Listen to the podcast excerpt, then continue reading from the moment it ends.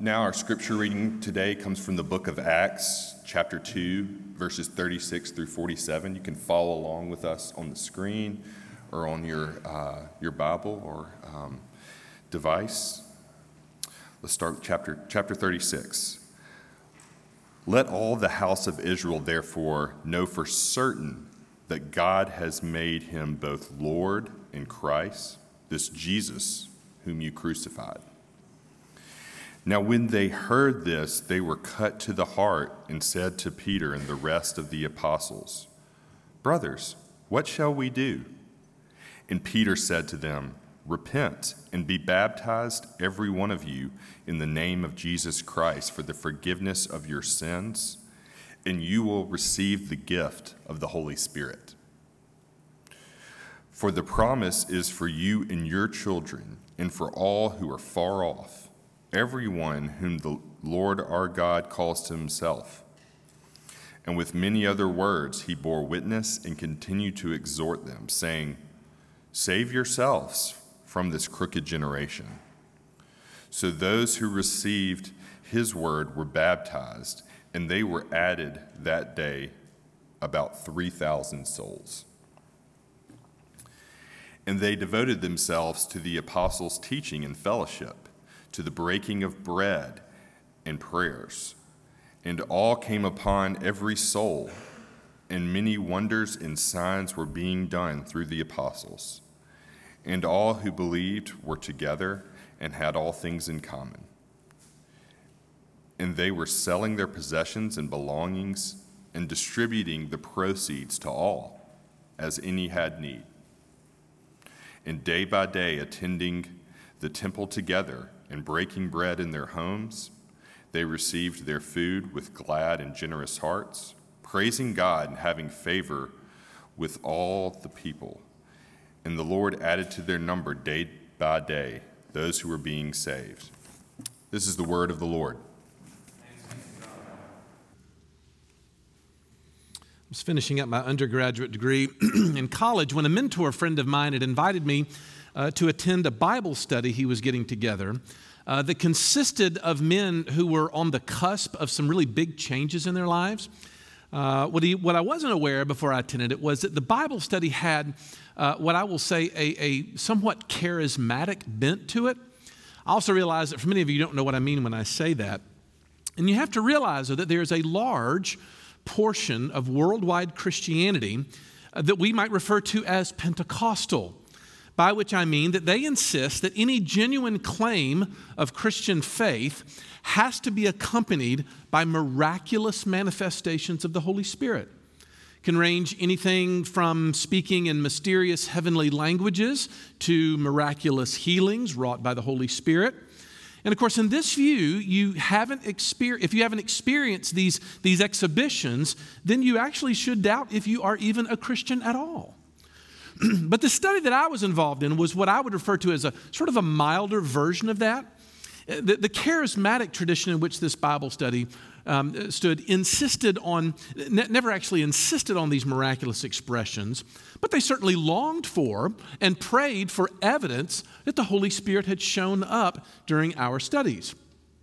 Now, I confess to you that all of this was uh, fun and games for a young college student until the evening came when the men requested to gather around me, lay their hands on me, so that I would receive, quote, the baptism of the Holy Spirit. It sounded innocuous, anyway. I mean, who wouldn't want to pray for the Holy Spirit to be a part of their lives more so, right? Well, it didn't take long for me to realize that, that the prayer time uh, that we were having was indeed something that these men very much hoped that I would begin to speak in an angelic prayer language, uh, even as they began to chatter in certain sounds that decidedly were not English at least. And of course, at the risk of being anticlimactic, nothing miraculous ever happened to me that evening. And I went home, though, feeling somewhat encouraged. I remember having a sensation of like longing to go to seminary in the next couple of months and know God better. But I still was a little self-conscious, you know, that I'd let these men down, right? Maybe I was a, maybe I, I missed something that evening. I went to lunch with my mentor in the weeks afterwards, and I remember him asking me about the experience and all these questions. And at the end of the time, he said, Look, don't, don't be self conscious. He said, You know when the Spirit shows up because you see the fruits of the Spirit. And the fact that you've got a longing to know God better in the days ahead should be considered a legitimate baptism of the Holy Spirit. And I was, of course, quite relieved by that. But I do think it leads us into a question into our book of Acts, and it's this What are the things that we associate with the coming of the Holy Spirit? How do you know when He's shown up? And my guess is it's probably not what you think. Look, we've been looking this fall at how Jesus can continue to bring this powerful revolution of soul and society while he's not physically here. And we answered that question last week most vividly by what happened at what we now call Pentecost, the coming of the Holy Spirit. But today, though, we find out how we know when the Spirit has arrived. And the answer, very simply, is, is that He leaves a wake. That is, there is a trace a discernible footprint, if you will, of knowing that the Spirit had been there.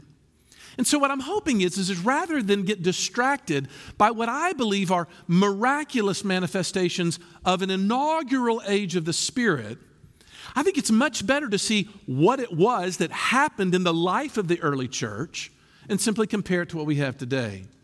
So, here's the question Are we, as Christ Presbyterian Church, a spirit filled church? Well, I think in our text says there are at least four things that lead us in that direction. Number one, there's powerful preaching, careful study, shared resources, and evangelistic uh, worship. Let's take that first one powerful preaching. This is one of the weird characteristics of the book of Acts. Most often, when you see these crazy uh, uh expressions of the Spirit, uh, that they oftentimes come on the heels of preaching a sermon, believe it or not, which I find surprising. Because when you sort of associate uh, the Spirit's coming with all of the magic tricks, you're a little disappointed when you think that He shows up after a boring old sermon, right? And of course, we only had time to read the last sentence of Peter's very famous sermon there. But I invite you this afternoon to go back and read it because you'll notice, I think, at least two things that made Peter's preaching powerful. The first is this his sermon is preoccupied by the fact of the uh, resurrection. At least he believes it's a fact. Verse 24 says, God raised him up, loosing the pangs of death, because it was not possible for him to be held by it. He then goes on to do this whole exegesis argument out of uh, Psalm 16. But here's my point the Spirit's work in Peter's life did not cause him to say to people, hey, you know what? I had an experience, uh, I had something happen to me, and it was really interesting, and I want to tell you about it. Rather, what he does is he begins to reason with them.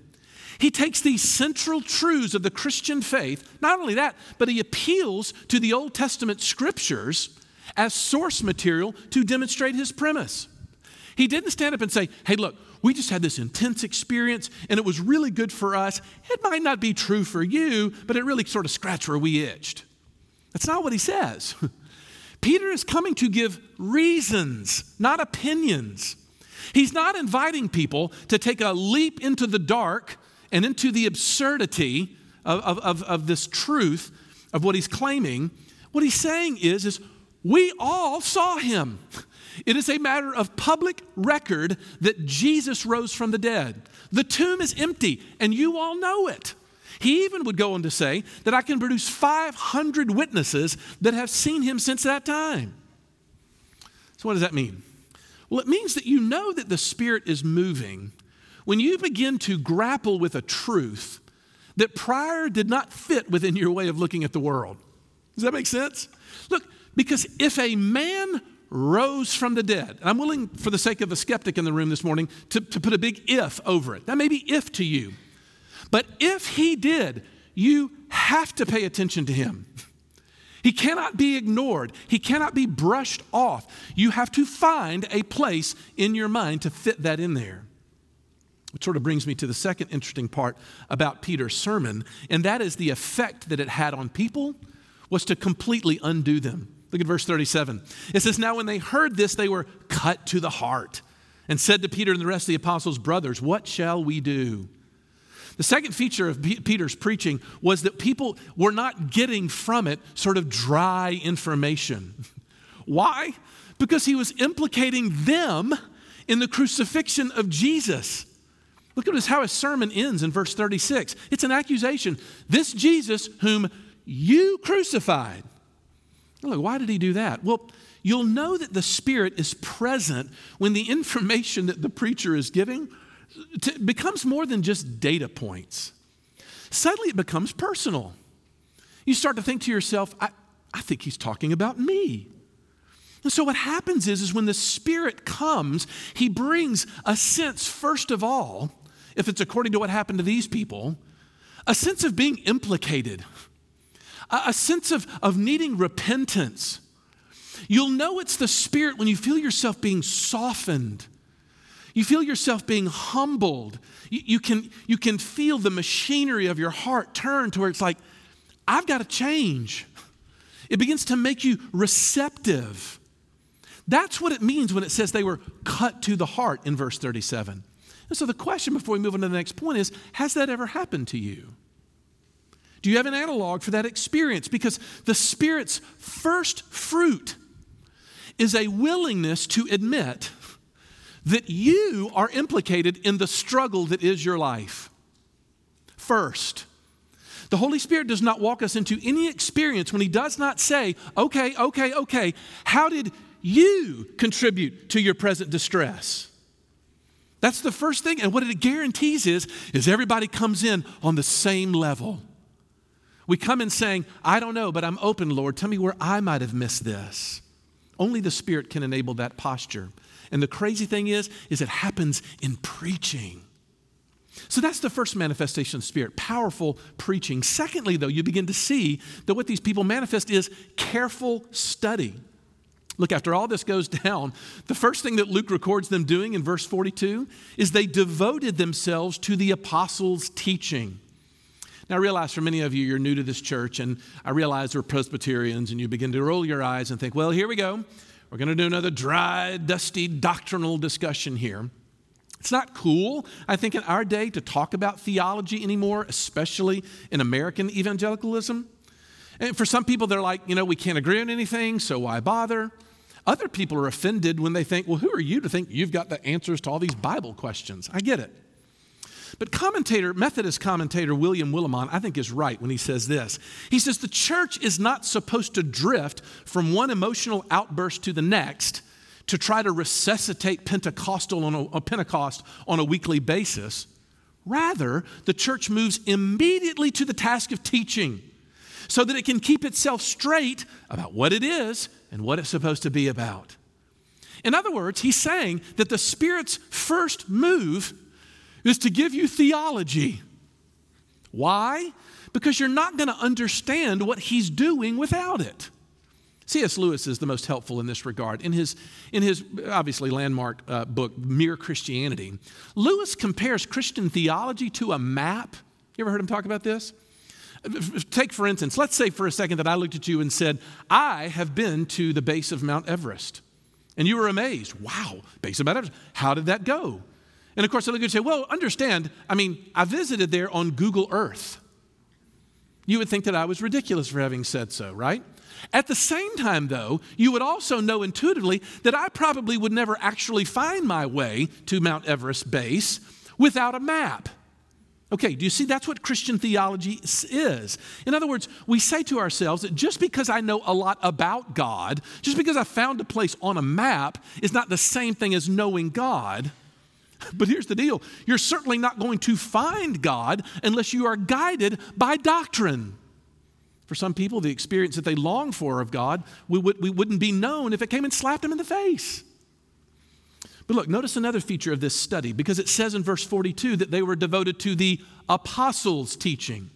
Look, for a second, who exactly were the apostles? Well, Peter says it in verse 32 when he says, And we are all witnesses. Now, think about this for a second.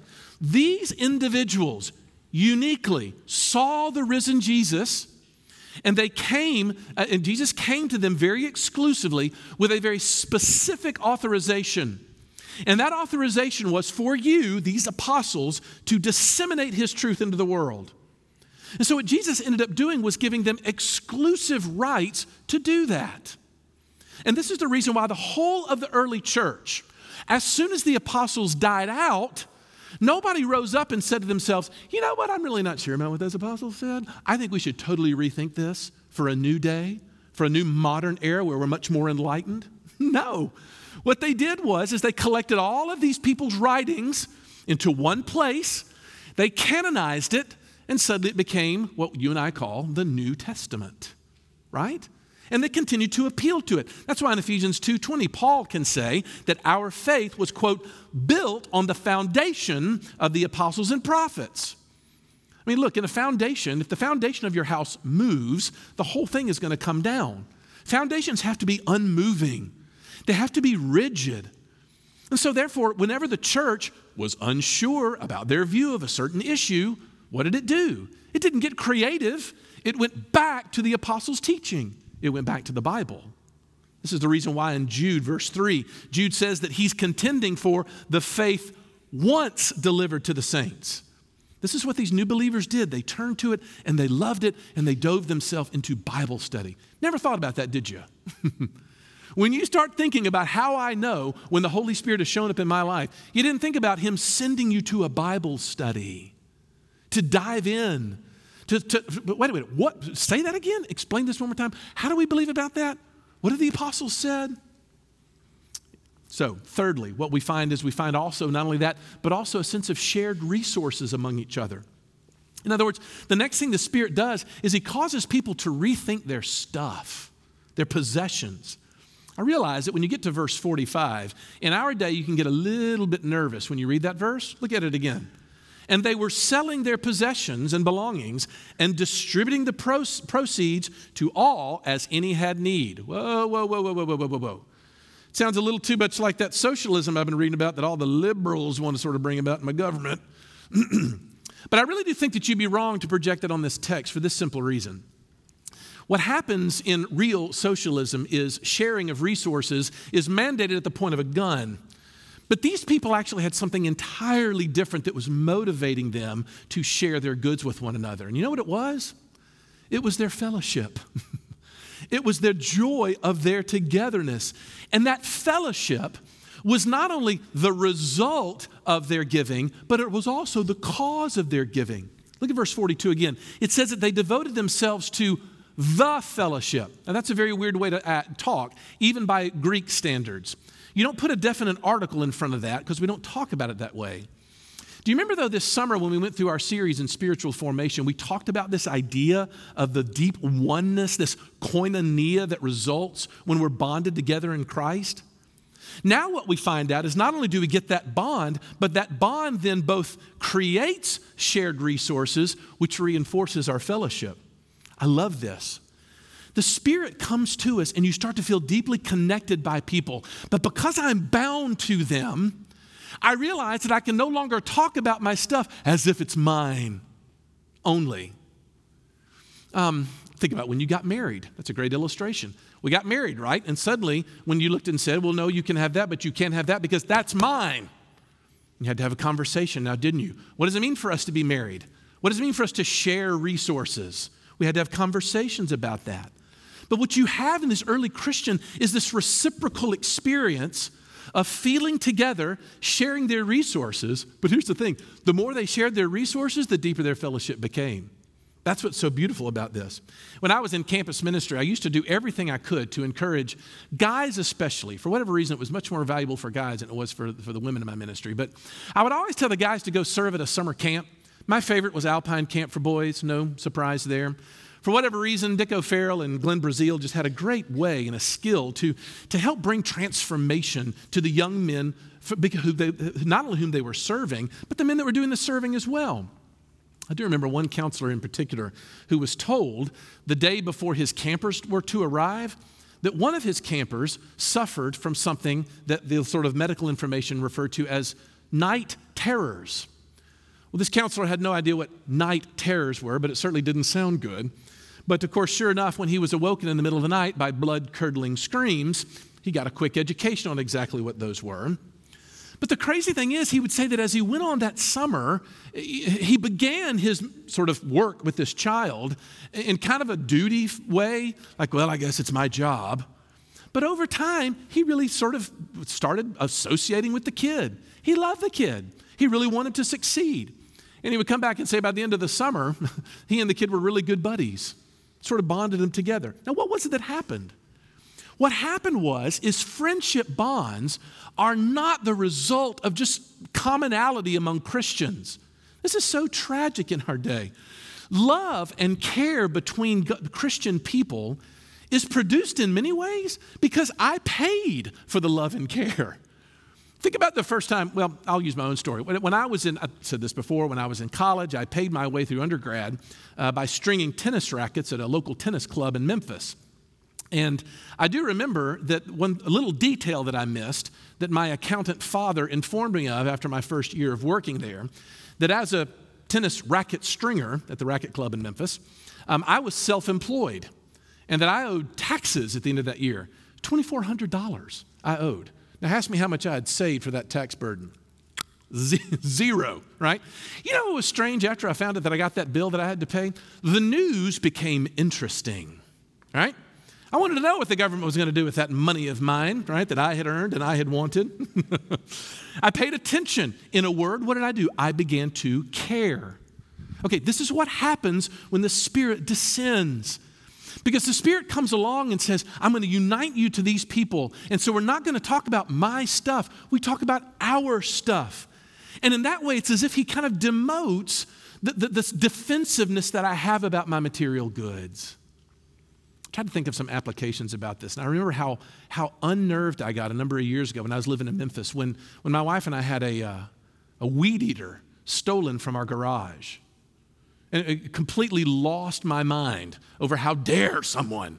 It's a $50 weed eater that I went and picked up the next afternoon.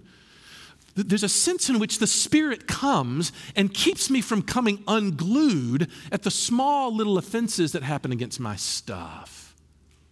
It also means that we don't sort of moan and groan on the inside, being like, oh, great, another missionary. Here's my thing, looking for money so we can go preach the word. We don't do that, do we? We come along and say, no, no, God has led us to look at my stuff as if it's ours. But there's an empowerment for that, is there not? And that leads me to the fourth and final evidence of the Spirit. And that is that we begin to see evangelistic worship taking place. Verses 41 and 47 make it very clear that one of the more dramatic qualities of this sort of burgeoning Jesus community was that it was growing. Look at, look at verse 41. They were added, there were added that day about 3,000 souls, and then 47, and the Lord added to their number day by day those who were being saved. In other words, when the Spirit showed up, He created a highly evangelistic community. They were very magnetic, uh, they were an attractive group of people. People, when they were around them, felt drawn to them. There was an enthrallment that caused them not only to investigate their claims, but actually to, to join their merry band after they did. So the question is for us, 2,000 years on, how do you account for that? Now look, don't give the Sunday school answer at the beginning, right? Well, the Holy Spirit did it, Les. I know, I know. But what means did he use to do so? And this is where we get lost because you've got to look at the context. Because what you find in verse 42 is that, yes, they listened to the preaching and the teaching, but they also enjoyed, quote, the breaking of bread and the prayers. Did you notice that? There's that definite article again, right there before those words. What that means this is it was a more formal the prayers and more formal the breaking of bread. In other words, what they're saying was the thing that drew people in were the stated, planned, public services of worship that the apostles were putting on. Not only that, verse 47 says they spent their time while they were together praising God. The result of which is that they, quote, found favor with all the people. Are you seeing the point? The Bible assumes that public worship is what's going to draw people in to becoming Christians. That was the undeniable pattern of these early believers, but I find it to be so counterintuitive in our world today. We're so lost in this topic. You know, I mentioned this summer about C.S. Lewis saying that in order to really enjoy something, you have to tell somebody about it. You remember this? You really haven't enjoyed the thing unless you get to praise it. When the rebels win, there's something about the beauty of the thing. I didn't say the, the rarity of the thing, the beauty of the thing that makes you want to grab somebody and say, Did you see that play last night? But the talking about it is the part of the joy because beautiful objects demand praise. In other words, the joy you get from a beautiful object must get out. You have to praise anything that you find fascinating, anything that you find exciting, anything that you find joyful. So much so that you don't get the joy until it utters itself. It has to be conveyed. Someone has to look at one point and say, like, you know what, I think you're right. That's amazing. Look, think of it this way you're always praising something. Anything in which you sort of take delight uh, demands a large portion of your conversation with your friends. You might talk about your summer vacation. You might talk about that new boat that you got. You might talk about this fantastic party I had that last week. Regardless, you're being evangelistic about anything that you are praising because if it's not shared, it's not fun. So, one of the great tragedies, I think, of modern American Christianity is the fact that our fellowship has only become to be known as an affinity group. You know, we hang together because we're a voting bloc or, or, or, or an affiliated socioeconomic class, or, God forbid, a racial enclave. But that has never been the mark of Christian fellowship. The Christian fellowship has always been on, on, the basis of the joy that we discovered in the gospel. That is the constituting nature of our friendships. Wait a minute. You, you discovered that Jesus loves screw ups too? Me too. That's the reason why we're friends. And here's the crazy thing mass conversions were a result of the praising. People were converted by praise, not praise songs, but by us praising the thing that we found delight in. Okay, look, don't miss the point. The way, if I have people in my life that I long to see come to Christ, to be converted, if I want to be an effective evangelist, then they have to see me worshiping. Now, I would actually argue that this form of evangelism is infinitely more effective than the forms of evangelism that we think of when we think of that word these days. I would argue that in our day, evangelism is rather hyper focused on what I'll refer to as your decision. That is, it's the desire to get you to pray a prayer. It's a desire to get you to walk an aisle at the end of a church service or perhaps a religious retreat. It's a desire to come and meet with a minister, after which you would say, I became a Christian. Do you see what all that's aiming at, though? There's a sense in which modern evangelistic techniques are way absorbed with the human will. You, you, my decision making mechanism. We think that evangelism is sort of the memorization of a, of a packaged presentation of truths so that hopefully we can find the courage to confront someone with them so that they can pray a prayer, make a commitment, sign a card, whatever, and become a Christian. But look, if there's anything that we see the Spirit working through here, it's that the best evangelistic tool that we could possibly have is to invite them to church. My friend would never sort of come to a church. Well, you know what? Don't over, don't, first of all, don't write them off. And maybe there's something we need to be doing to change the way in which people come into our spaces. But look what it says. In verse 42, it says these people broke bread together. I love that thought. Even as they came before the Lord's Supper, as we're just about getting ready to do, and, and they started eating Jesus' body and blood, guarantee people had questions about that. But when they saw the joy in people's faces as they said, Let me explain to you. Let me explain to you what this means. Let me tell you what's beneath all this. Suddenly, they came to Christ. So, the, the, the, process of evangelism is more about getting people into the places where the Spirit works. Where is that? Well, by getting into a, a body of committed, believing people. Come be a part of our fellowship. You don't have to be a Christian to come and enjoy the richness of our fellowship that we have here. Who knows, you might learn something along the way. We devote ourselves together to keeping straight about what this fellowship is and what it's about by studying doctrine. We make absolutely sure that none of us has any material needs that I can help with so that we can sort of bear that out. It's not just theoretical uh, uh, help that we give to people. But fourth, fourthly, and most importantly, we start praising.